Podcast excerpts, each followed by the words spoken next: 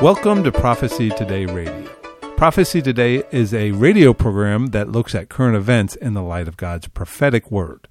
Prophecy Today was started over 20 years ago by my father, Dr. Jimmy DeYoung. As many of you know, after a short illness, Dr. DeYoung went home to be with the Lord recently. We appreciate your prayers and support as we move forward with the ministry of prophecy today. Our family has received so many great texts and posts letting us know what our Father and our Father's ministry have meant to them, and we would like you to know that those have meant so much to us. But without further ado, we'd like to talk to our first radio guest today, Ken Timmerman. Well, Rick, it's a pleasure and it's an honor, and uh, I certainly um, uh, was was tracking your father's illness, and like all all of you and all of our li- listeners, uh, grief is passing. But I know that he's uh, seeing the glory of the Lord. Thank you so much, Ken. Let's start in Afghanistan. Could you update us on the situation there? Well, Rick, uh, every day seems to bring a new load of disasters, and all of them were avoidable. All of this was avoidable. Uh, President Biden has frankly shown just catastrophic leadership.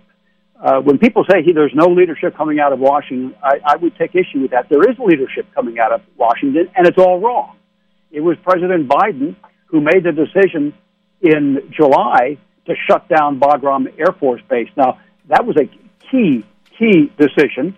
It um, essentially kept us from having any air cover for our uh, withdrawal from Afghanistan and uh, forced us then to move to the Kabul airport which is right in the middle of the city, whereas Bagram is outside and there's a much uh, uh, broader perimeter around it that can be secured.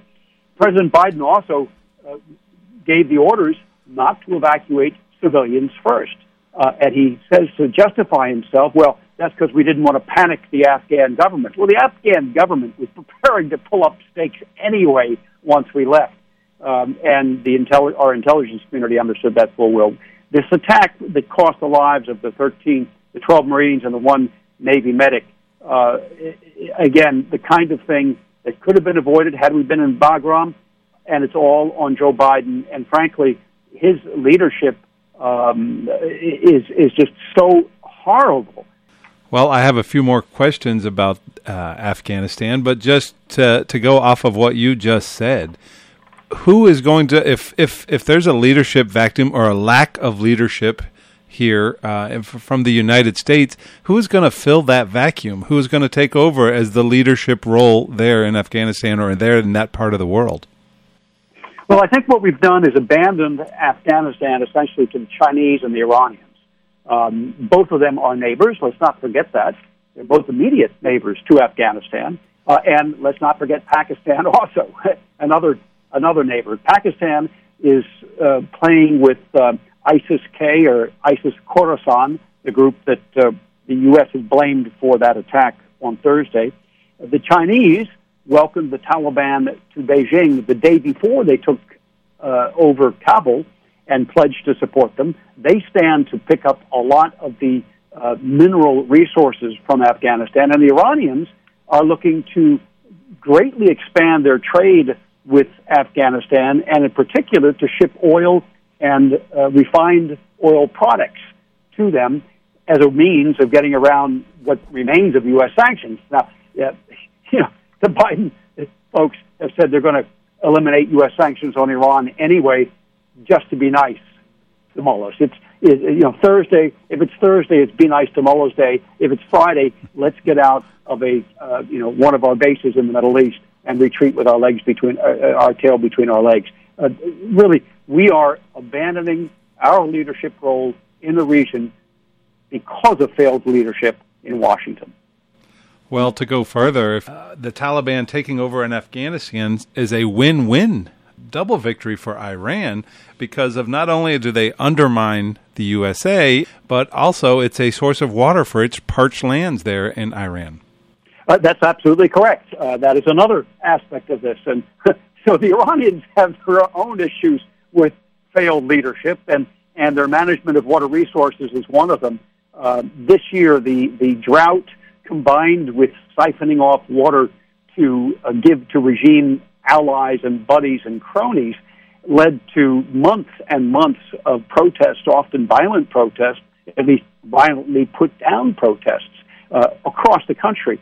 So if the uh, regime in Iran can uh, get out of its water crisis by siphoning water from Afghanistan, that will add to the pleasure of being able to sell them oil and gasoline. Continuing our theme in that area, I've I've seen some other articles coming across Russia, Iran, and China to hold naval drills in in the Persian Gulf later this year. That trio seems to be popping up more and more. What do you think about that? Well, you know, Rick, this is something that your dad and I uh, followed very, very closely, and we've been doing it for a number of years. This growing convergence of interests between uh, among Russia, Iran, China, Russia, Iran, China, and Turkey. Turkey coming in, going out of that alliance. Uh, but in this particular case, these are actual military naval exercises, and they will be held in the Persian Gulf region. Uh, that is just enormously, enormously important. Uh, these uh, exercises are aimed at demonstrating to the United States that we are no longer the masters of those waterways, that we are no longer the guarantors of international maritime freedom, uh, freedom of the seas, of the shipping lanes, that Russia and China, with bad actor Iran, together could control the Strait of Hormuz and access to Persian Gulf oil. That is a really, really dangerous development, and it's um, something that you never hear discussed here in the United States except on this program. Russia using defense sales uh, in the arms sales in the Middle East, they're boosting their arms sales. They're again continuing to try to increase their presence and their influence in that area of the world. Are they not? Well, they are. And uh, I, remember that Russia has two main exports: oil, oil and gas, and uh, weaponry, advanced weaponry. And increasingly, the Russians are exporting better and better equipment. We've seen that with their uh, sales of the S 300 and the S 400 air defense missiles to Syria. And recently, though, the S 400 appeared to have intercepted Israeli missiles trying to attack Hezbollah positions in Syria during a, an airstrike a couple of weeks ago that I discussed with your dad. Um, the um, what I find particularly disturbing here uh, this past week uh, are trips to Moscow by the Saudi defense minister, deputy defense minister, and the UAE defense minister, both of which to buy weapons from Moscow. Both the Saudis and the Emiratis have been good clients of the United States. They've also been buying weapons from the Brits in the Saudis case and from the French in the Emirates case, but they've been very good uh, uh, uh, clients of the United States. They've been good partners with the United States, and uh, they have a lot of interoperability with the United States. If they start buying Russian weapons, um, this poses all kinds of challenges uh, to us because we've transferred to both of these countries, Saudi Arabia and the UAE, advanced American equipment. We're in the process of negotiating an F 35 sale, our latest um, stealth fighter. And um, it now turns out that um, the UAE has been in negotiations and it has been funding the development with Russia of their own fifth generation stealth fighter called the Checkmate. Uh, this is a Sukhoi single engine version, looks a little bit like the F 35, but has its own uh, avionics.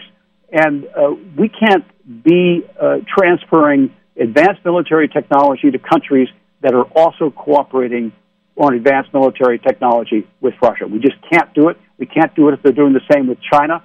Uh, we pulled out of the F 35 deal with Turkey because Turkey was buying advanced military gear from Russia and I think uh, uh, this is a this is really a bad omen for the future of U.S. relations. And I don't blame the Emiratis or the Saudis for this. I blame the Biden administration because Biden, uh, first thing that he did when he came into office, he canceled major arms sales to Saudi Arabia and basically pushed them into the hands of of the uh, Russians. And he's threatening to do the same thing with the UAE because the UAE signed a deal with Israel. Under this administration in Washington, we go back to the Obama era where it was uh, better to be uh, an enemy of Israel if you wanted to be friends with Washington. Well, that leads me to my next question because we've talked about Russia, we've talked about China, and we've talked about Iran. Uh, recently in the news, the the new Israeli Prime Minister uh, Bennett, Prime Minister Bennett, has met with President Biden. I know they they met on Friday uh, to talk about a strategy for stopping Iran without a nuclear deal. Can you tell us about that and where that situation stands?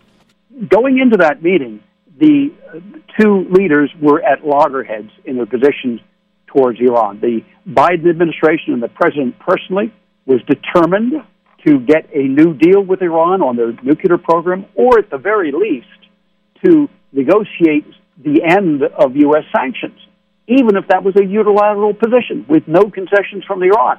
Whereas Naftali Bennett went to Washington hoping to convince Biden of the necessity of holding Iran's nuclear weapons program in check. I think a lot of tension is going to come out uh, in the future. We're going to see that uh, uh, the the uh, the tensions between Netanyahu and Biden were not just personal, but they also had to do with the enduring security positions of Israel towards Iran that have been rejected by Team Biden, who I would call Team Surrender. Well, this is certainly a situation to keep our eye on. Thank you so much, Ken, and thank you for keeping our listeners informed. Rick, again, it's my pleasure and an honor, and uh, I look forward to it. God bless. Stay tuned next for our Middle East news update with our broadcast partner, Dave Dolan, right after this.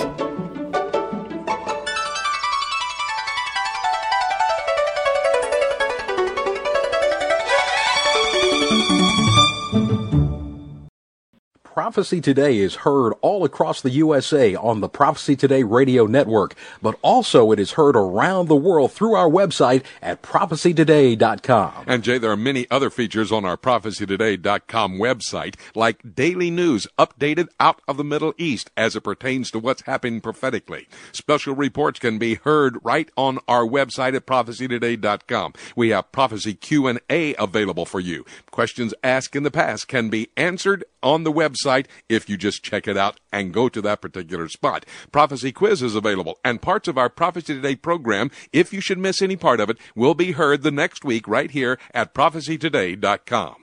And don't forget, you can even email your questions to us for our live radio broadcast. Just go to our website at prophecytoday.com. You'll be amazed, you'll be surprised at what you'll find on our website. Be sure to visit us at prophecytoday.com on the World Wide Web. Just how close are we to the rapture of the church? Do events taking place in the Middle East and around the world have prophetic significance? In his latest book, Sound the Trumpets, Jimmy DeYoung examines these questions and explains just how near the rapture of the church could possibly be. By comparing four trends from prophetic scripture to current events taking place in the world today, Jimmy shows that the stage is set. Every actor is in place, and the curtain is about to go up on the end time scenario set forth in the scriptures. Sound the Trumpets is a must read for every serious student of Bible prophecy. To order your copy of Jimmy DeYoung's new book, Sound the Trumpets, for only $15, call us today at 8 Prophecy 8. That's 877-674-3298. Or visit us on the World Wide Web at prophecytoday.com. Call today and make sure to get your copy of Sound the Trumpets. Welcome back to Prophecy Today we have with us the gentleman that does our Middle East news update. We have Dave Dolan with us today, and we have lots to talk about, don't we, Dave? We do, uh, Rick, but I do want to say first uh, um, your father's passing. Uh, a great man, a large man physically, and also a big heart. And uh, all those years uh, of uh, knowing him since the mid 80s seeing him almost every year in Jerusalem and going with him and to Jordan, uh, to Aqaba and to um, Petra. It was just fantastic knowing him, and we all miss him. And and I'm thinking of you and your family. Well, thank you so much. Those words mean more than you know, uh, and we'll miss him as well. But as we get into the Middle East news update, we look at uh, probably the biggest thing on the horizon right now is the recent kind of mini summit with the new Prime Minister Bennett of Israel and President Biden. What can you tell us about that? Well, they uh, first of all postponed it for a day because uh, uh, um, Naftali Bennett and his team with him had already arrived at the White House on Thursday uh, and were waiting there, preparing for the meeting with Joe Biden when the news broke of the atrocious terror attack in Afghanistan. So that meeting was postponed till Friday. But at the beginning of the meeting, uh, Biden uh, spoke to the press, and uh, Bennett made a few comments too, but mostly Biden. He said, We're going to start out by discussing COVID and Israel's response to the COVID uh, crisis, which has been, um, you know, examined all over the world because they were the first to vaccinate most of their people, et cetera, et cetera.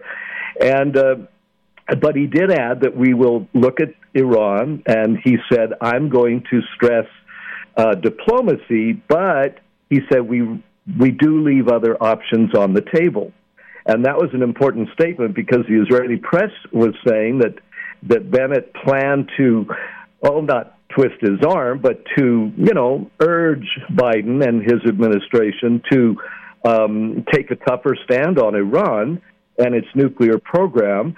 And uh, you know, again, saying, uh, well, the chief of staff said on Thursday Kohavi that Israel is stepping up its planning for a possible attack on Iran's nuclear program, so that was in the background. But uh, it was thought that uh, during the meeting itself, uh, Bennett did not do that. That's what the Israeli press reported because of the bombing in Afghanistan, because of the withdrawal from Afghanistan. It's thought that uh, Joe Biden is the same Joe Biden that uh, was uh, vice president 10 years ago when uh, President Obama at the time announced a total troop pullout from Iraq uh, by October of that year, 2011, 10 years ago. And um, of course, in the end, they couldn't do it because up popped ISIS. And the Israelis uh, have seen that now. We've all seen that in Afghanistan, and they're now saying 10 to 15,000 terrorists are known to operate there, and we, we have lost all our capability to monitor them on the ground. And the Israelis are frankly very disturbed by that fact, too. But it's thought that in the end, Bennett realized that this isn't the president that's going to militarily back us in the Middle East. And, you know, that's the other uh, thing that I should add is Afghanistan is due east of Iran, and the Bagram Air Force Base was within easy flying distance of Iranian targets it, had there been a conflict. So that was a very reassuring fact uh, to the Israelis if they ever had to take action, that the U.S. is right on scene, basically, and of course the forces in Iraq on the other side. So both sides of Iran, there were U.S. forces. Now there will not be uh, to the east. And that's a huge loss to the Israelis, frankly, and they're quite, uh, of course, the way the withdrawal is carried out, too. But it, and it's traumatizing in the sense that it reminded Israelis of their horrible pullout from the Gaza Strip under the late Ariel Sharon in 2005. And of course, Prime Minister, um, former Prime Minister Netanyahu was not Prime Minister then either. And he warned that, hey, radical Muslims are going to jump up and take over Gaza if we totally leave. But of course, they did totally leave. It was hasty, it had a lot of tra- trauma in it. And it was less than two years, Rick, before Hamas took over the Gaza Strip, a radical Islamic terror group allied with Al Qaeda, allied with Iran, and uh, they see the same thing happening in Afghanistan. Not only will it not have Israel's allies there anymore, right next to Iran, but it will have terrorists all over the place. Well, I would like to continue to ask you about the Afghan situation and also Hamas, but before I do that, and before we leave the the topic of uh, this kind of summit with uh, Bennett and Biden, can you compare and contrast uh, the, the former Prime Minister Netanyahu with the uh, the new prime minister. What are the differences, and and, and on a substantive level, uh, and on their their kind of outlook for the for the nation of Israel? Well, on the issues of COVID and Iran that were supposed to have dominated uh, Friday's uh, meeting, and the press confirms they did. Uh, they sh- shared virtually the same views, Netanyahu and Bennett. Um, Iran's nuclear program must be stopped, which, by the way, Biden acknowledged that in his comments as well. And I forgot to add, he said that America will help resupply the Iron Dome missiles that Israel was forced to fire tens of thousands of them in the uh, late May war with Hamas. So that was reassuring. He actually said three times during those comments uh, and during the meeting that America stands by Israel. America stands by Israel, which they thought he was probably doing, President Biden, as a reassurance in the face of the withdrawal and uh, everything that's taken place with that. So that may be the case. But the two, uh, former leader and the current leader, share those two things. COVID as well. They both took a take a uh, took or take a strong stand and you know restrictions and all sorts of things. So they don't really differ. It's more um, that uh, Netanyahu was seen as very right wing and very allied with Donald Trump. So it's felt that he would have had a frostier time with Joe Biden than Bennett did. And Bennett even made that argument himself to reporters that, hey, I'm fresh and new, and we I have a broad coalition government that includes, as it were, Democrats, left wing Israeli parties. So I think the president will be more comfortable with me, and that may well have been the case. Well, it certainly bears watching the relationship between President Biden and the new Prime Minister Bennett as our reporter on the ground there, how is the Israeli body politic viewing the Afghan situation? Rick, a headline in the Jerusalem Post on Friday, one of their front page articles, struck me very, very much. It said in bold letters, the American empire is over. Hmm. So basically, they feel that both the last President Trump and the current President Biden are isolationists. They don't want to have commitments all over the world. They say they're going to focus on China and Russia, but of course, Russia and China announced just the other day that they're again going to have naval exercises with Iran in the Persian Gulf in a few months. So um, the Middle East, you know, they feel like they understand why the American leaders and people are tired of the endless wars in the Middle East, and uh, and they've done the same with Lebanon. They pulled out after um, nearly 20 years in Lebanon in the year 2000, and uh, they know all that, but they also have a stronger sense of what this war on terror is. That this is an Islamic fundamentalist attempt to wipe out Western civilization, wipe out Christianity, wipe out Judaism, and rule the world, the international caliphate they want to set up. So they think it's naive, basically, from the people I've talked to, to think that the war on terror is anywhere near over, and it obviously is not. And uh, that you know that that this was a mistake, that the withdrawal really was a mistake, just as their Gaza withdrawal was a mistake. What have they been having in Israel year after year of rockets coming from there? If Israel had remained in the Gaza Strip, that wouldn't be happening if America remained in Afghanistan, it would be a lot safer Middle East. So they're grieving over the loss of our soldiers too, but also just the policy. Um, final question, Dave. Uh, when you look at Hamas, how are they viewing this situation, and what is how is this going to dictate how they act in the future? Well, we don't even have to guess. They've put out Hamas has several statements this week uh, claiming the war on terror was victorious for them. And that uh, the Muslims have won. The Muslims have driven the great Satan out of part of the region, and they'll do the same elsewhere in the end. Uh, so they feel emboldened. They're uh, applauding it. They're cheering it, as uh, the Iranian leadership has done, as Hezbollah has done. Uh, we, uh, they believe, have handed them a victory and the war on terror didn't end, and they intend to carry it on, and they're making that very clear. Well, Dave, again, thank you for the kind words at the beginning of this uh, interview, and thank you for your commitment to keeping our listeners informed. And of course, uh, we here at Prophecy Today will continue to do that. But thank you for your role in our ministry, and then again, thank you for your friendship to our family as well. Well, I'm honored to, for both, and God bless. We're praying for you. Well, that was our Middle East news update. Stay tuned now. We are going to go to break, but when we come back, we will have more from our broadcast partners looking at current events and how they relate to God's prophetic word. You are listening to Prophecy Today Radio.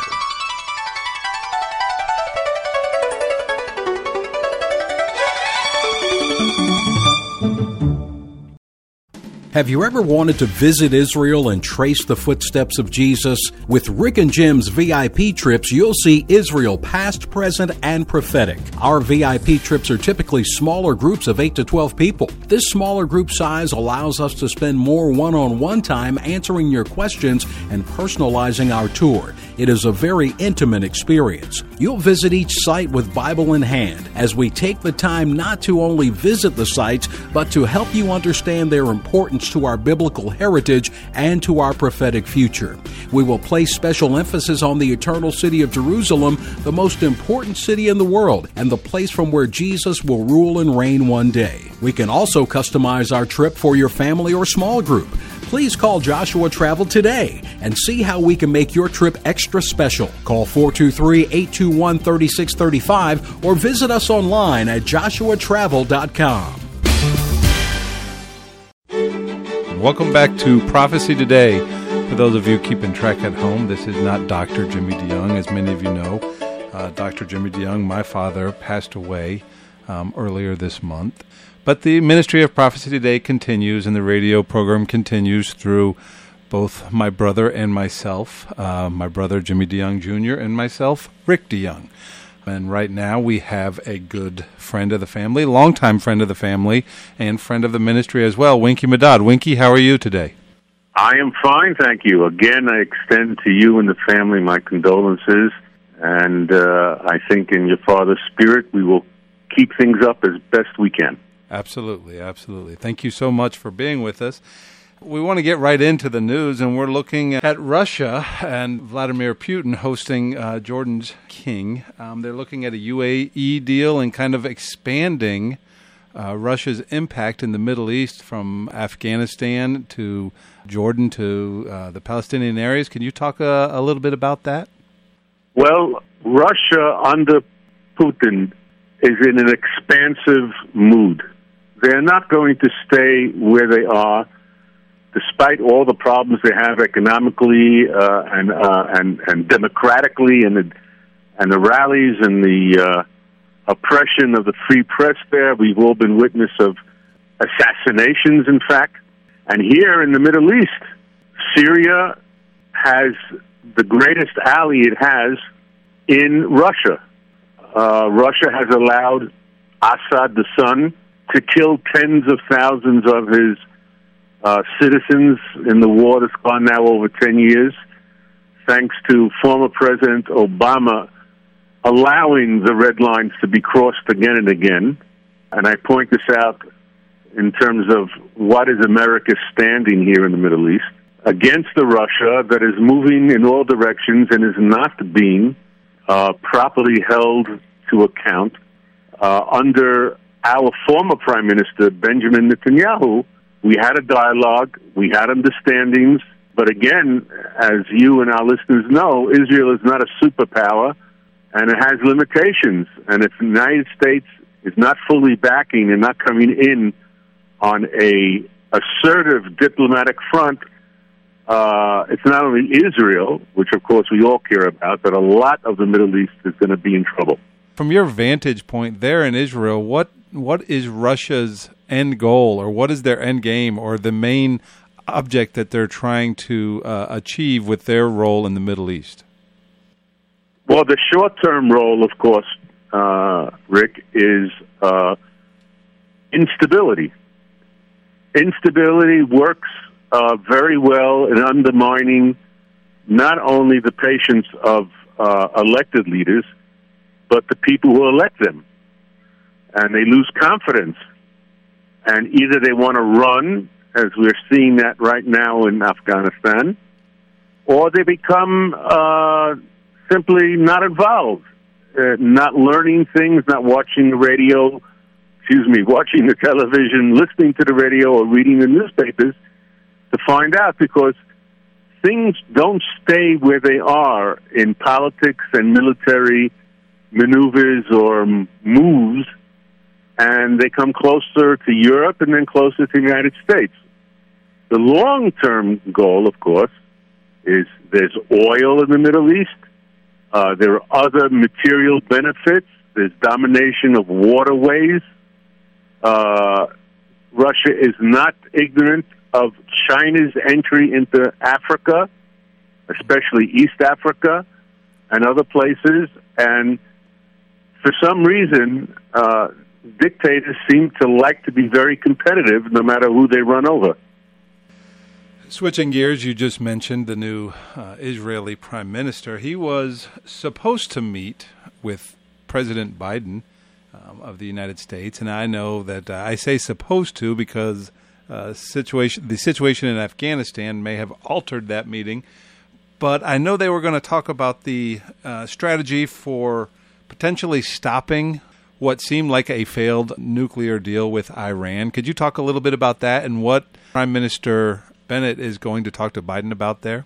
Well, even to me, and with all humbleness, I'm kind of a little bit uh, uh, not quite on the ball on this one because a couple of months ago, Bennett praised Netanyahu's handling of Iran to the skies.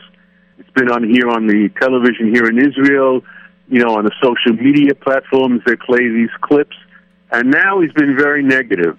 Uh, well, it's his ball to handle now, and of course, I don't know how much attention he has now with the administration, or they're simply going to uh, sort of do the formalities of the meeting and, and skip a lot of the uh, talking that was supposed to go on. But the point is, I think that what Mr. Bennett wanted to say, which is nothing new, is that a nuclear Iran it, it presents the most dangerous threat, not only to Israel, and I'm speaking as an Israeli, and of course I have that for, uh, you know foremost in my mind, but the Middle East and wider areas comes under immediate threat, and we can see that now as Iran is actually moving into Afghanistan. It's, it has moved for the past year or so into Iraq, mm. moving the Shiites. And here, closer to home, we have Lebanon, which is completely a non state actor at this moment in time, and Gaza, which has the support uh, of Hezbollah, which of course is an agent of Iran. If America doesn't see these uh, outreaches from Iran and doesn't tie it in either to Russia or other, it's going to have to face a threat that it's completely unprepared for. And if Mr. Bennett does not make that impression upon Mr. Biden or his advisors, it's not only Israel and the Middle East, but again, to repeat myself in your previous question, it's going to go far wider in terms of influence and threats. Netanyahu, former Prime Minister Netanyahu, took a very hard line against Iran. Uh, can is is there a contrast in the way that uh, the new prime minister is going to deal with Iran, or is it going to be more of the same? Mr. Bennett has said he wants to have a new spirit. I think that means, in American terms, more conciliatory. Uh, Mr. Netanyahu was very brusque, very upfront, and giving no quarter in trying to impress upon the United States that you cannot trust Iran.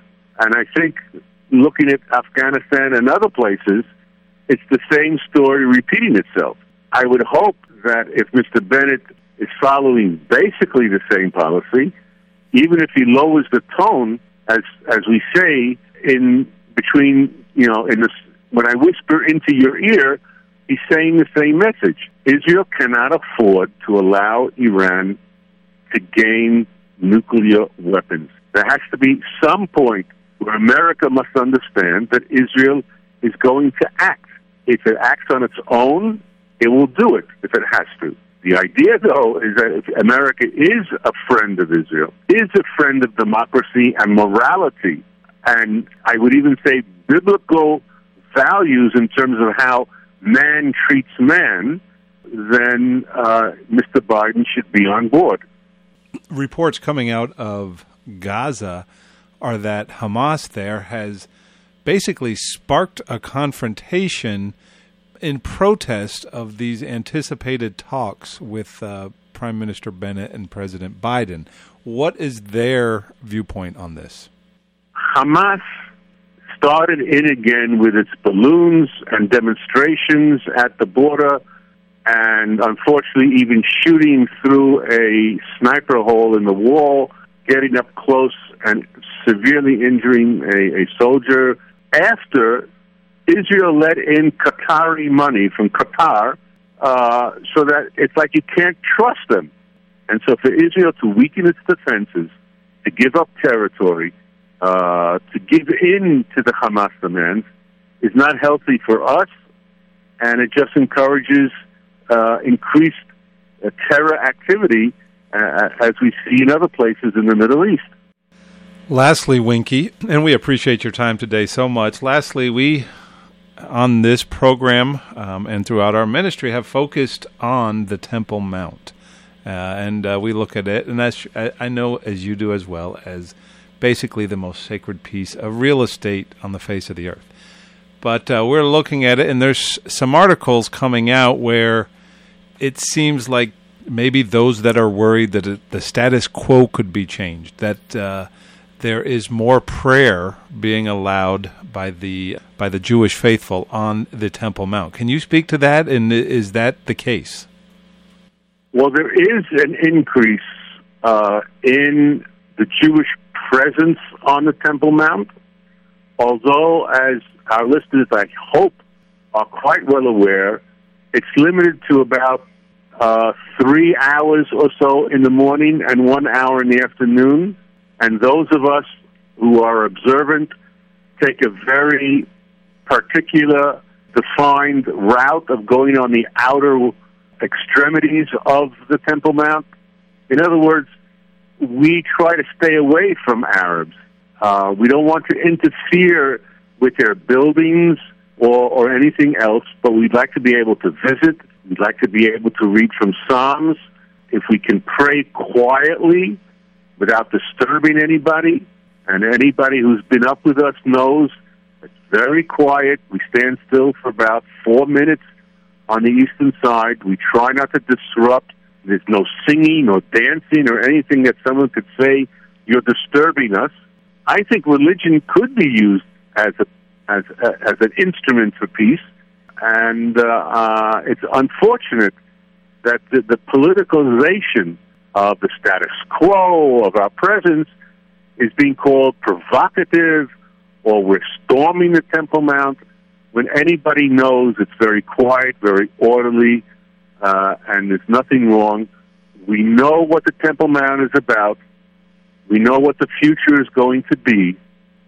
Uh, we will hopefully have our people prepared, and we'll wait. No one is going to start a war over this.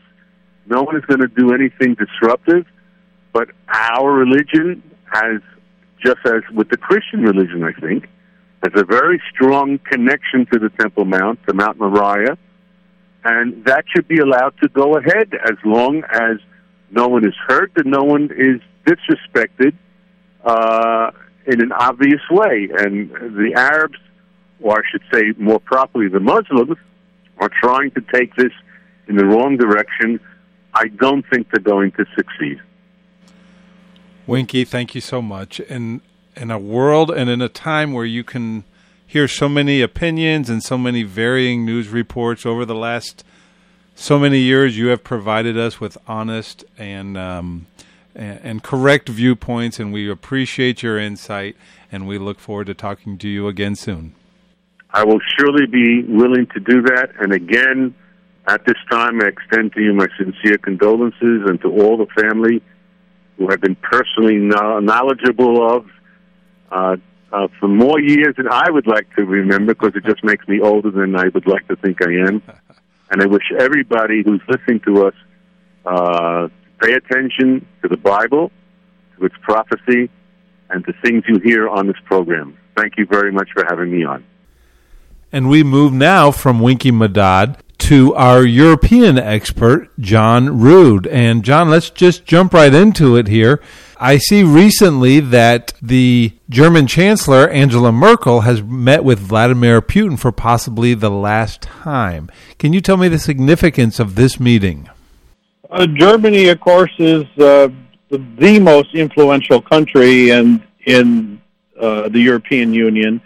Uh, they have federal elections that are coming up on September 26th. We know it's the end of Chancellor Merkel's term, so the uh, the next it's down to actually three candidates who will be chosen. And one of the biggest concerns, obviously, is Germany and Russia. And uh, there's constant reference now that the German Russian uh, relations are at a low point, and subsequently, the European Union and Russia uh, relations are at a very low point. So, yes, uh, Chancellor Merkel visited Russia and Ukraine, and that'll probably be her last visit uh, officially. But let's just notice there's three main problem areas between Germany and Russia. Uh, number one is Russia's domestic policies are repressive and persecution of the media. Uh, second is there's Russian secret services operating in the European Union. And third, of course, is Ukraine. Nothing's really going to work out totally until Ukraine can be uh, put together. But we see now a pretty constant flow of comments that Germany and Russia are at a low point in relations. Well, in contrast to that, the Austrian foreign minister tells the Moscow envoy that it's time to maybe ramp up the relationship with Russia and the rest of the uh, European Union because they're going to be there, they're going to exist. Can you tell us a little bit about that? It seems like they're making overtures for a stronger relationship.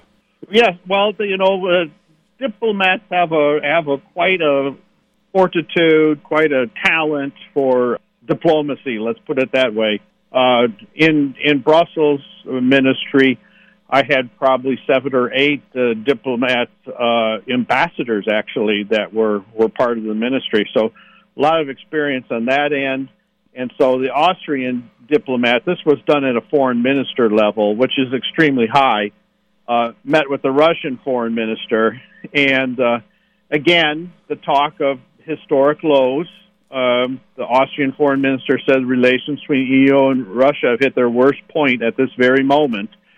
And uh, but that little silver lining, as you say, there would be that Russia is a part of Europe, and so therefore, uh, for relations, it's time for that to improve because Russia will always be a part of Europe. So I believe Russia latched on to that uh, particular phrase. At the same time, the the top of the European Union foreign policy. This is Joseph Borrell. Um, so he has actually come out in, in terms of Afghanistan, saying if you know we let the Chinese and the Russians take control, then the EU will become irrelevant in Afghanistan. So a lot of things happening there. Uh, Austria is doing their job to extend a bit of diplomacy. Uh, Russia is pushing the fact that they, you know, west of the Ural Mountains, technically you are in, in Europe. So let's all work together on that. But Russia has been a very dominating force uh, for this moment. Well, looking away from Austria and back to Germany, and their position is basically the hegemon of Europe right now. How is that going to relate? What is that dominance? What happens to that in the future? Germany? Yeah, good question. Uh, we covered a we covered a bit of that in the in the past with your father, uh, not too long ago, and uh, Germany, of course, is trying to set some of the stage for the future, as we said. Uh, you know, Angela Merkel is working. You know, we see from the reunification stage, which was absolutely, you know, amazing. I remembered one year before the wall fell, walking in Berlin next to the wall, and the resident there I was with told me, he said, "This wall will never fall," and uh, here we go. You know, God had it fall within within one year's time. Germany has been the center of what traditionally has been the Franco-German motor at the center of the entire EU it's a bit regionalized. France deals more, you know, with issues of North Africa. Germany deals more with issues in Eastern Europe, and it remains very, very fluid. But at the time now, people are examining more closely uh, the hegemony, as you said, and Germany's power in throughout this whole decade, where Germany has led the the crisis uh, through the euro and all types of things. But I would I would put it this way that you know we're going to see still a good deal of fluidity, and there's still a lot of indications of strength and weakness. You know, all types of polarities in Europe, the north and the south, the east and the west, the uh, strong and the weak, pro-U.S., uh, those not so keen on the United States. Just about any topic that you can can find, uh, we have polarities in Europe, and this is what's equating to the strength and the weakness, which indicates the iron and clay from Daniel chapter two. John, just one final question, and this is a little off script, but I was going to ask you due to the recent events in Afghanistan and the fact that maybe America uh, and the U.S. leadership has lost a little bit of face there in that region. Who's going to pick up the banner from where potentially the United States has dropped it? Um, is that going to come from the European Union? And if so, who? Well, the European Union's concern is if Russia and China move in, they're, they have a bit more proximity. They have a lot more history, uh, certainly Russia. And uh, I believe Afghanistan now, the you know, they're struggling for some credibility. That's a that would be a big motive there, and some contact with the European Union could actually provide some of that type of credibility that they would be looking for. Extremely complex situation, I would say. Uh, generally speaking, each party looks out for their own interests. Uh, this is sort of a geopolitical uh, axiom. And so the European Union will be looking to extend their influence as far as possible uh, in Afghanistan. I would expect that. Excellent information. Thank you so much again for your time, and thank you for informing our listeners. Thank you, Rick. Very good. Good things ahead. And we're back here right now on Prophecy Today with a good friend of both our family and our ministry, uh, Mike Gendron. Mike from Proclaiming the Gospel Ministries has been on the radio program with my father for many, many years now, and they've been at conferences together. Uh, Mike, if you could, if you just wanted to say something, I know you'd asked to maybe even say something about my father and his legacy. Well, sure. I just really loved and admired your dad. We go back many, many years. I was the charter member of the Pre-Trib Rapture Study Conference, and that's when I first got to know your dad. And through the years, I was always enjoying his reports from Israel and also his insights into Bible prophecy and all that's going on in the world. And so we did a lot of conferences together too. And of course, uh, as you mentioned, I've been on his radio show, Prophecy Today. So it was really hard for me to say goodbye to your dad. He was um, such an important person in my life and learned so much from him. But I know he's uh, receiving his reward in heaven now, and one day we'll all have this great reunion.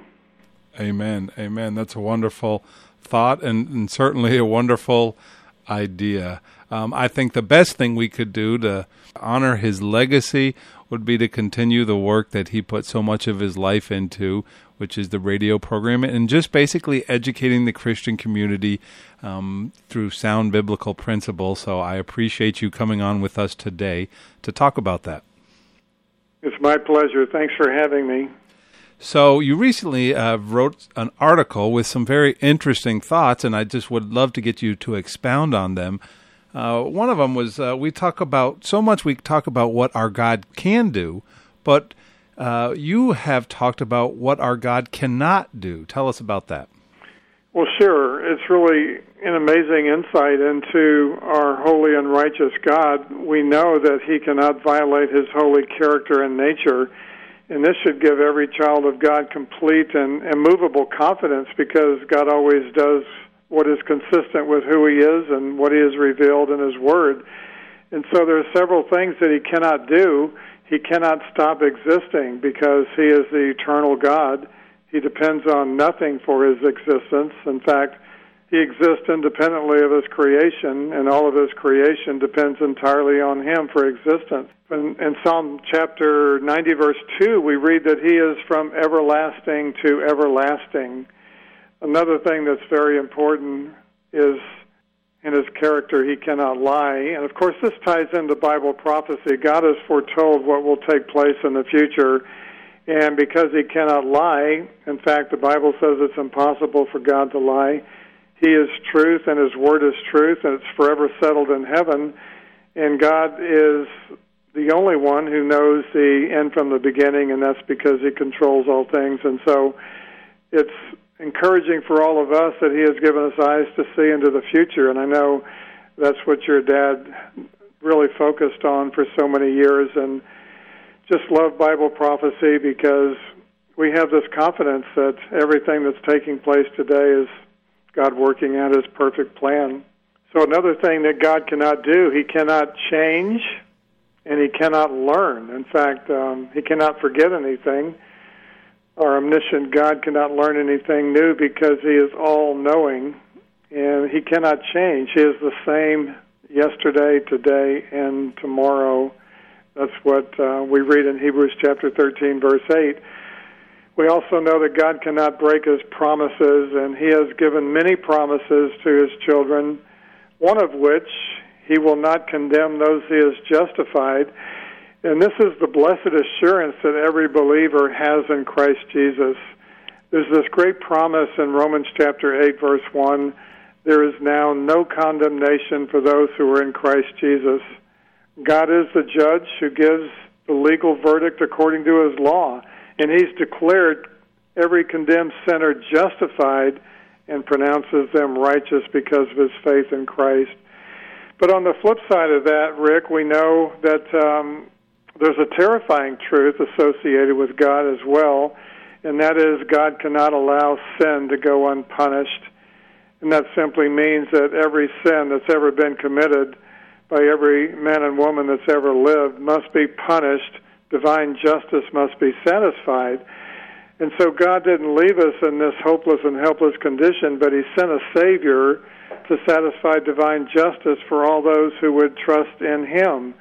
And so I know that there may be some of your listeners that may be a false convert that may never have really truly been forgiven by the Lord and and so, this terrifying truth should cause every sinner to seek God's one and only provision for the forgiveness of sins. And at the end of our Lord's earthly ministry, He declared that repentance shall be preached in my name for the forgiveness of sins. And it's my hope and prayer that all of our listeners have done that. They've repented, they've changed their mind about who God is, and and who they are, and they've come to the cross with empty hands of faith, trusting in nothing but the finished and all sufficient work of our Lord Jesus Christ and his resurrection from the dead. So that is a little bit about what God cannot do. It's both encouraging and the blessed assurance for every believer, but also terrifying for those who are outside of Christ. Thank you so much, Mike, for coming on, and we thank you for again being a friend to my father, to our ministry, to our family, and and for educating the listeners uh, that are listening to us right now. Well, thank you so much, and I wish you every blessing in Christ, and may the God of all comfort comfort you in your loss. Thank you so much for joining us here today. We will be back shortly to discuss Afghanistan with Dave James and then take a look at the book right here on Prophecy Today.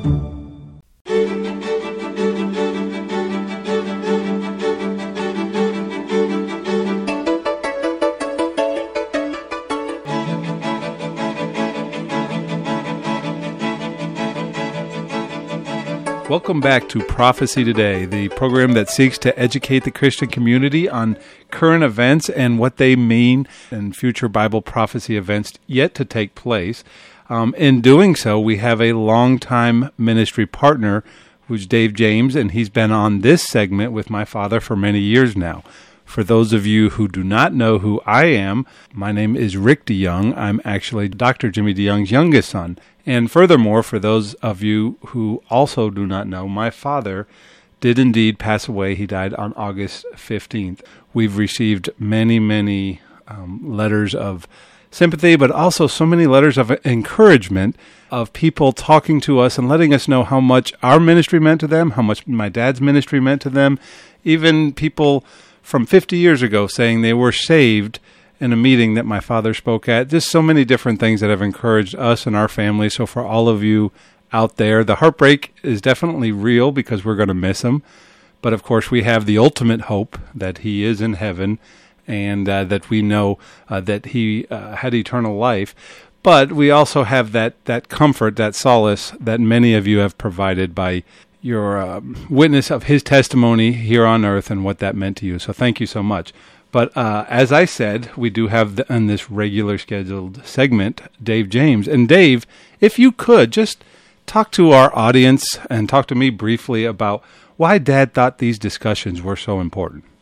Sure, Rick. Well, it's it's really great to be with you, and uh, I certainly miss being with your dad, and uh, it was a very special thing. Uh, we started about seven and a half years ago, I think. I was in the Philippines when we did our first Dave James reports, uh, but your dad and I had a ministry relationship going back to about 1994 when he was a guest teacher in our first year at the Bible Institute in Hungary, and then uh, when we left Hungary and left Word of Life uh, to start the ministry of the Alliance for Biblical Integrity, that all started with an email to your dad, a two line email asking him if he thought there was a need for an organization to uh, help hold the line on historic conservative evangelicalism, and he thought there was. And uh, so that started my new ministry, and then a few years into that, he thought it would be good to bring those issues, current theological issues, uh, to uh, his radio audience. And uh, so that's when we started adding my segment to prophecy today. And there's so many things happening. I think the reason, one reason it's important, and we get a lot of feedback from listeners, is that there are so many current issues taking place that uh, and it's just hard to stay on top of all of them. So uh, i do the research your dad does uh, did the research and we talked about these things that were affecting the body of christ. It was very important to him and it was certainly an important part of my ministry and uh, hopefully we provided a, a good service for the body of christ. Absolutely. Thank you david. We wanted to start to look at uh, some situations in the news and we uh, the news has been dominated recently about Afghanistan, and I'm sure there's a lot we could say about the military and the political situation that uh, of what's going on there. But I wanted to focus more on this from a ideological and, and a religious perspective. What are your concerns going forward about the situation there? Well, Rick, I've been following it very closely, as many people have, and as I've been trying to get a lot of other work done as well. But I am extremely uh, concerned not only about what's been happening to civilians every day, but even more so about what going to be coming after midnight on Tuesday, uh, August 31st, this coming Tuesday. You know, on this past Wednesday, in his first press conference since this all began, Secretary of State Antony Blinken stated that the Taliban is in control of most of Afghanistan, and Press Secretary Jen Psaki said the same thing just a little later. And they are in control of Kabul um, and most provincial capitals, and they're controlling not only who gets out of the country, but they're in control of what happens to those who can't get out. And despite what the administration is saying, retired four star General Jack Keane has warned unequivocally unequivocally that there will be hundreds or thousands of American citizens who will be left behind. And this doesn't even begin to mention all the Afghanis who helped us for 20 years or all of the citizens of other countries who are still in the country. And as of April, there were troops from 36 different countries in Afghanistan, but beyond that, there's a combination of 46 embassies or consulates, which means that there are citizens from all those countries there, and who knows how many other countries are represented. And, furthermore, the Taliban isn't the only threat. We originally went into Afghanistan because of Al Qaeda, and we now know that the most immediate threat is from a group known as ISIS K. Well, David, maybe you can help us sort through who these groups are. What can you tell us about the similarities, the differences? Is there any connection between the Taliban, Al Qaeda, and this new ISIS K? Well, uh, Rick, the Forces.net website ran an article on exactly that question just last week, and they started with this. The so called Islamic State, Al Qaeda, and now the Taliban are radical jihadist groups focused on ridding the world from the threat, as they perceive it, from Western culture. Uh, that Western culture poses to Islam, and then went on to say, however, although broadly speaking they share a similar ideology, their views actually differ significantly, so much so that the three groups have often found themselves in conflict with one another. So, Rick, Al Qaeda was founded in 1988 by Osama bin Laden and Mohammed Atif and follows what's called Wahhabism, uh, which is an extreme form of Sunni Islam and demands a literal interpretation of the Quran, and it was behind the 9 11 attack. Now, the Taliban is actually several groups, and they're also Sunni, uh, but many of their principles come from a syncretism of very strict Islam with a traditional Pashtun tribal way of life in Afghanistan. Now, the three main Pashtun principles uh, of life are hospitality hospitality, asylum, and justice or revenge against evildoers. So you can see how this creates a conflict even among the Afghans themselves, which is one reason that some are expecting an escalated civil war. Now, ISIS has been described as a hybrid of Salafism, Salafi jihadism, Wahhabism, and Sunni Islamist fundamentalism. Now, one difference between ISIS and some of the other jihadist movements is its extreme emphasis on eschatology, which it uses extensively in propaganda material, making it a big selling point with foreign fighters. Now, the K in ISIS K stands for Khorasan, which is a region that historically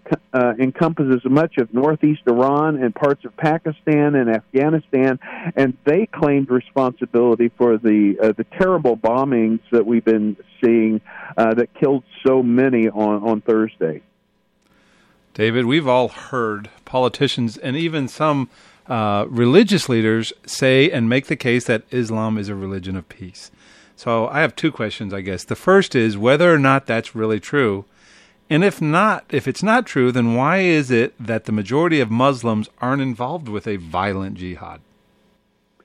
Well, Rick, let me answer the second question first. Why aren't most Muslims involved in violent jihad?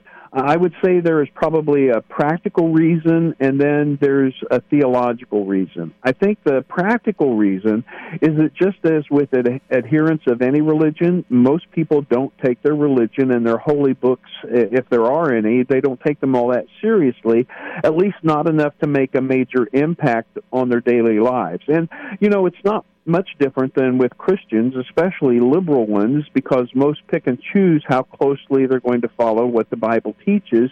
And so while it might and so while it may provide a general framework, it often isn't a major factor. And I would say the theological reason would be something that's called the law of abrogation. You know, the Quran isn't arranged by order of revelation, but from the longest chapter to the shortest chapter or surah. And Muslims generally believe that the Quran was revealed to Muhammad by the Archangel Gabriel over the course of, of, about 23 years. And the law of abrogation states that later revelation supersedes or replaces earlier revelation. Uh, so Islamic fundamentalist terrorists would both take the Quran seriously, but also say that the verses that call for violence against infidels, including Jews and Christians, that those verses were revealed later uh, because uh, those groups wouldn't accept the earlier revelation and convert to Islam. And that's a debate within Islam which verses uh, came earlier and which came later. And here's uh, a couple of verses that show you this conflict in the Quran. Uh, they would so the first verse uh, is two one oh nine. Uh, which, which says, Many of the followers of the book wish that they could turn you back into unbelievers after your faith, but pardon and forgive so that Allah should bring about His command. Now, the fundamentalists would say that this next verse, 929, was revealed later and replaces that other verse, and it says this fight those who do not believe in Allah, nor in the latter day, nor do they prohibit what Allah and His Messenger have prohibited, nor follow the religion of truth out of those who have been given the book, meaning uh, the Bible. Earlier, you mentioned, David, that uh, you're concerned with what will happen in Afghanistan, um, and I, of course we all are, and that's that definitely seems to be one of the great tragedies of this. Um, and this could end what you said on Tuesday or as early as next week. As we wrap up, can you tell us what your concerns are? Sure. Well, uh, first of all, there are American Christians who've been working as missionaries under the radar in Afghanistan, and there are others who have been providing humanitarian aid.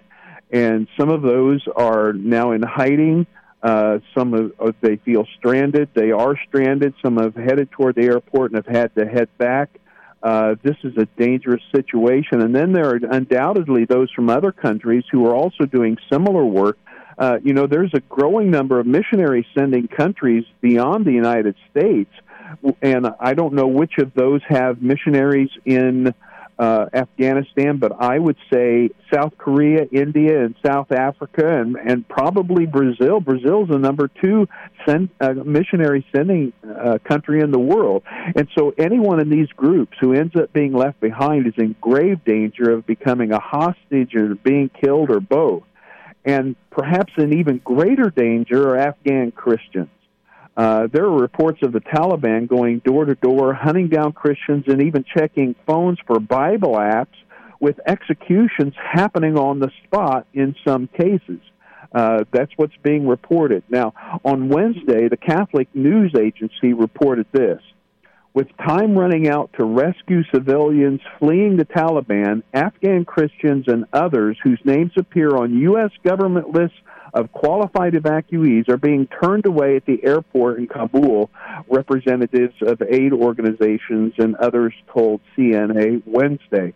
Now, I heard this exact same thing being said uh, on Hannity and other programs. Uh, and this, uh, the Catholic News Agency also quoted a ministry director as saying this.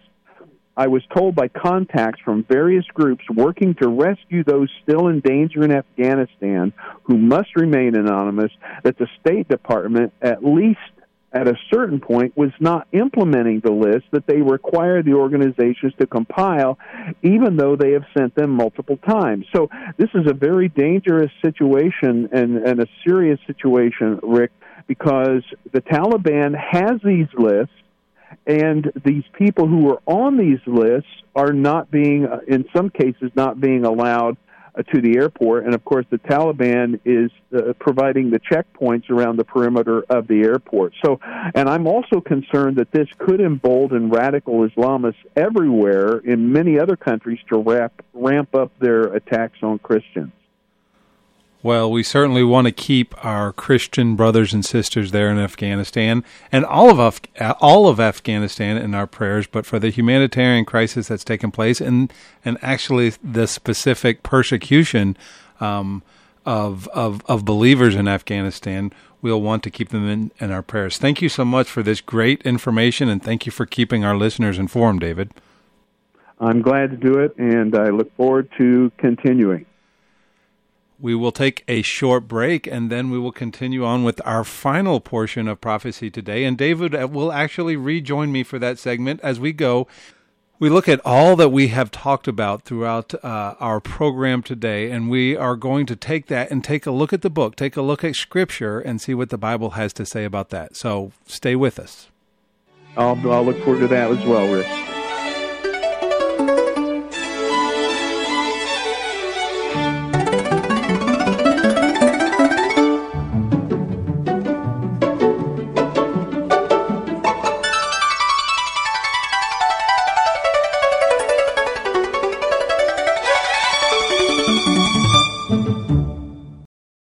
Prophecy Today is heard all across the USA on the Prophecy Today radio network, but also it is heard around the world through our website at prophecytoday.com. And Jay, there are many other features on our prophecytoday.com website, like daily news updated out of the Middle East as it pertains to what's happening prophetically. Special reports can be heard right on our website at prophecytoday.com. We have prophecy Q&A available for you. Questions asked in the past can be answered on the website if you just check it out and go to that particular spot. Prophecy quiz is available, and parts of our Prophecy Today program, if you should miss any part of it, will be heard the next week right here at prophecytoday.com. And don't forget, you can even email your questions to us for our live radio broadcast. Just go to our website at prophecytoday.com. You'll be amazed, you'll be surprised at what you'll find on our website. Be sure to visit us at prophecytoday.com on the World Wide Web. Just how close are we to the rapture of the church?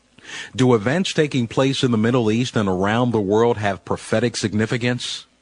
In his latest book, Sound the Trumpets, Jimmy DeYoung examines these questions and explains just how near the rapture of the church could possibly be. By comparing four trends from prophetic scripture to current events taking place in the world today, Jimmy shows that the stage is set. Every actor is in place, and the curtain is about to go up on the end time scenario set forth in the scriptures. Sound the Trumpets is a must read for every serious student of Bible prophecy. To order your copy of Jimmy DeYoung's new book, Sound the Trumpets, for only $15, call us today at 8 Prophecy 8. That's 877 674 3298. Or visit us on the World Wide Web at prophecytoday.com. Call today and make sure to get your copy of Sound the Trumpets. Welcome back to Prophecy Today, the ministry that takes a look at current events in the light of God's prophetic word. We are here at the final segment of Prophecy Today where we are going to take a look at the book. This is a time that we set aside to look at Scripture. So we've been looking at current events and things that are taking place and giving you an honest and accurate representation um, with our broadcast ministry partners, and they've been coming on um, with their expertise and they've been sharing this information with you. But now we want to take a look at that through the lens of prophetic scripture. And to do that with me today, I have uh, David James. He's a ministry partner. Uh, he's been a good friend of our ministry and was a good friend for many years with my father uh, while they were doing the program for over the last 20 years. Um, and David has been with them for much of that time. So we're going to take a look right now, David, and we look at these players that are taking place. And, and we see Afghanistan and Russia and China and all these different uh, nations that are that are in the news right now. But we want to take a look and what does Scripture say uh, uh, about the role that those nations are going to play in the end times? Well, that's a great question, and uh, I know the listeners for this program are very interested in prophecy and biblical prophecy and and what's coming, what's ahead. Um, and we're not going to be here for the fulfillment of a lot of this prophecy, as we'll be taken uh, in the rapture, and we'll we'll talk about that in just a, in a few minutes. But as far as I can tell, let's think about Afghanistan. As far as I can tell, Afghanistan isn't mentioned directly in the Bible uh, because it's just outside the range, the distance of countries that are specifically identified. You have countries to the northeast, west, and uh, or north and east uh, and south. Um, but not so much that far. Uh, and the furthest country to the east that is mentioned by name is Persia, which is modern day Iran. But what's interesting is that I that earlier I talked about ISIS K, and the K stands for Khorasan, and that's a region that overlaps Iran. Pakistan and Afghanistan. And so while the Taliban and Al Qaeda and ISIS hate each other, they hate Israel and the West even more.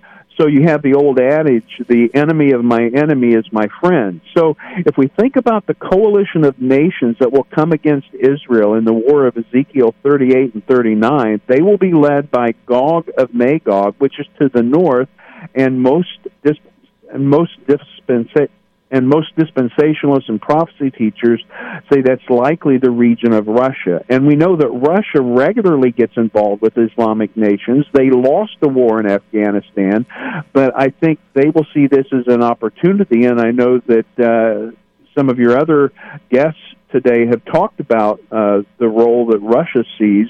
Uh, going forward. Then here's another interesting thing. In Revelation 16, with the sixth bowl judgment, we read this. Then the sixth angel poured out his bowl in the great river Euphrates, uh, and its water was dried up so that the way of the kings from the east might be prepared. Now, Afghanistan is rich in mineral resources, and this is one of the things that's being said in the news, uh, including lithium, which China needs for battery production. And they're already in talks with the Taliban. So this could be a connection. So if China is part of that group from the east that comes to against Israel, then they could easily bring those who are uh, in Afghanistan as part of that force. Uh, and Afghanistan again is Islamic, so that could be brought into that coalition. And prior to uh, the bowl judgments, the sixth bowl judgment, back in Revelation 9 at the sixth trumpet judgment, there's an army of 200 million that will approach from across the Euphrates. So, as your dad always used to say, uh, the stage is being set. So, even though Afghanistan may not be mentioned directly, the countries that are involved with Afghanistan and moving against Israel in the end times during the tribulation period uh, toward the end I think it's very conceivable that it will have a role, if not a direct role. That was a metaphor that my dad used, and it fits so perfectly. The stage is being set, the curtain is down now. And I don't know if you've ever been involved in a play, but you know, when the curtain is down, all the actors move into place behind the curtain. And then when the play is ready to begin, the curtain comes up. And right now, what we see taking place is all those actors moving into place. So that that is basically the the whole focus of our ministry is is not just looking at news for news sake. We know you can get that anywhere. You can go to CNN, you can go to Fox News, but we are looking at this news and how it is setting the stage for Bible prophecy to be fulfilled. David, could you talk to those that are within the sound of our voice, those that are listening to us right now? Uh, if if if they were to see these things taking place and they think or they were to realize that uh, the end time prophecy uh, scenario is about to be fulfilled, what do they need to be, do to be ready for that? Sure. Well, that's also a great question, and I, I want to point out this. Sometimes, as I interact a lot on social media, I hear, I see people saying, uh, "We're seeing prophecy fulfilled." Well, no, we're not. As as we've said, it, we're seeing the stage being set. We're looking behind the curtain, but the curtain hasn't raised yet, and so we're not seeing the direct fulfillment of prophecy yet. But it is coming and the fulfillment of prophecy will pick back up with the rapture of the church. That's, as your dad used to say, that's the next event on God's prophetic calendar, meaning that it's imminent, meaning that it could happen at any moment. And at that point, we read in First Thessalonians chapter 4 that the dead in Christ will uh, rise first, and we who are alive and remain will be caught up together with them in the air to meet the Lord in the air. And uh, and so that's the rapture of the church. Believers in Christ, living and dead, will be caught up. And then those who are left behind are those who are not believers in Christ, those who have never placed their faith and trust in Jesus Christ, the eternal Son of God. So to avoid what's coming, to avoid the things that are coming that are far worse than anything we're seeing, by placing your faith and trust in Christ, the eternal Son of God, God became a man lived a perfect life, died on a cross for our sins, taking our place in the punishment we deserve, and he arose again on the third day. He's alive and he's coming back, and the rapture is part of his return, and then he's coming to the earth. And we need to be ready for this next event on God's prophetic calendar. What a wonderful message, David, the message of the gospel. And thank you so much for sharing with us today. Thank you for sharing with our listeners. And we hope that you realize that we are in that end time scenario foretold of in scriptures and that we do need to be ready and we have an, uh, a chance to be ready. David, as my dad would have said, there's nothing left for us to say except let's keep looking up until.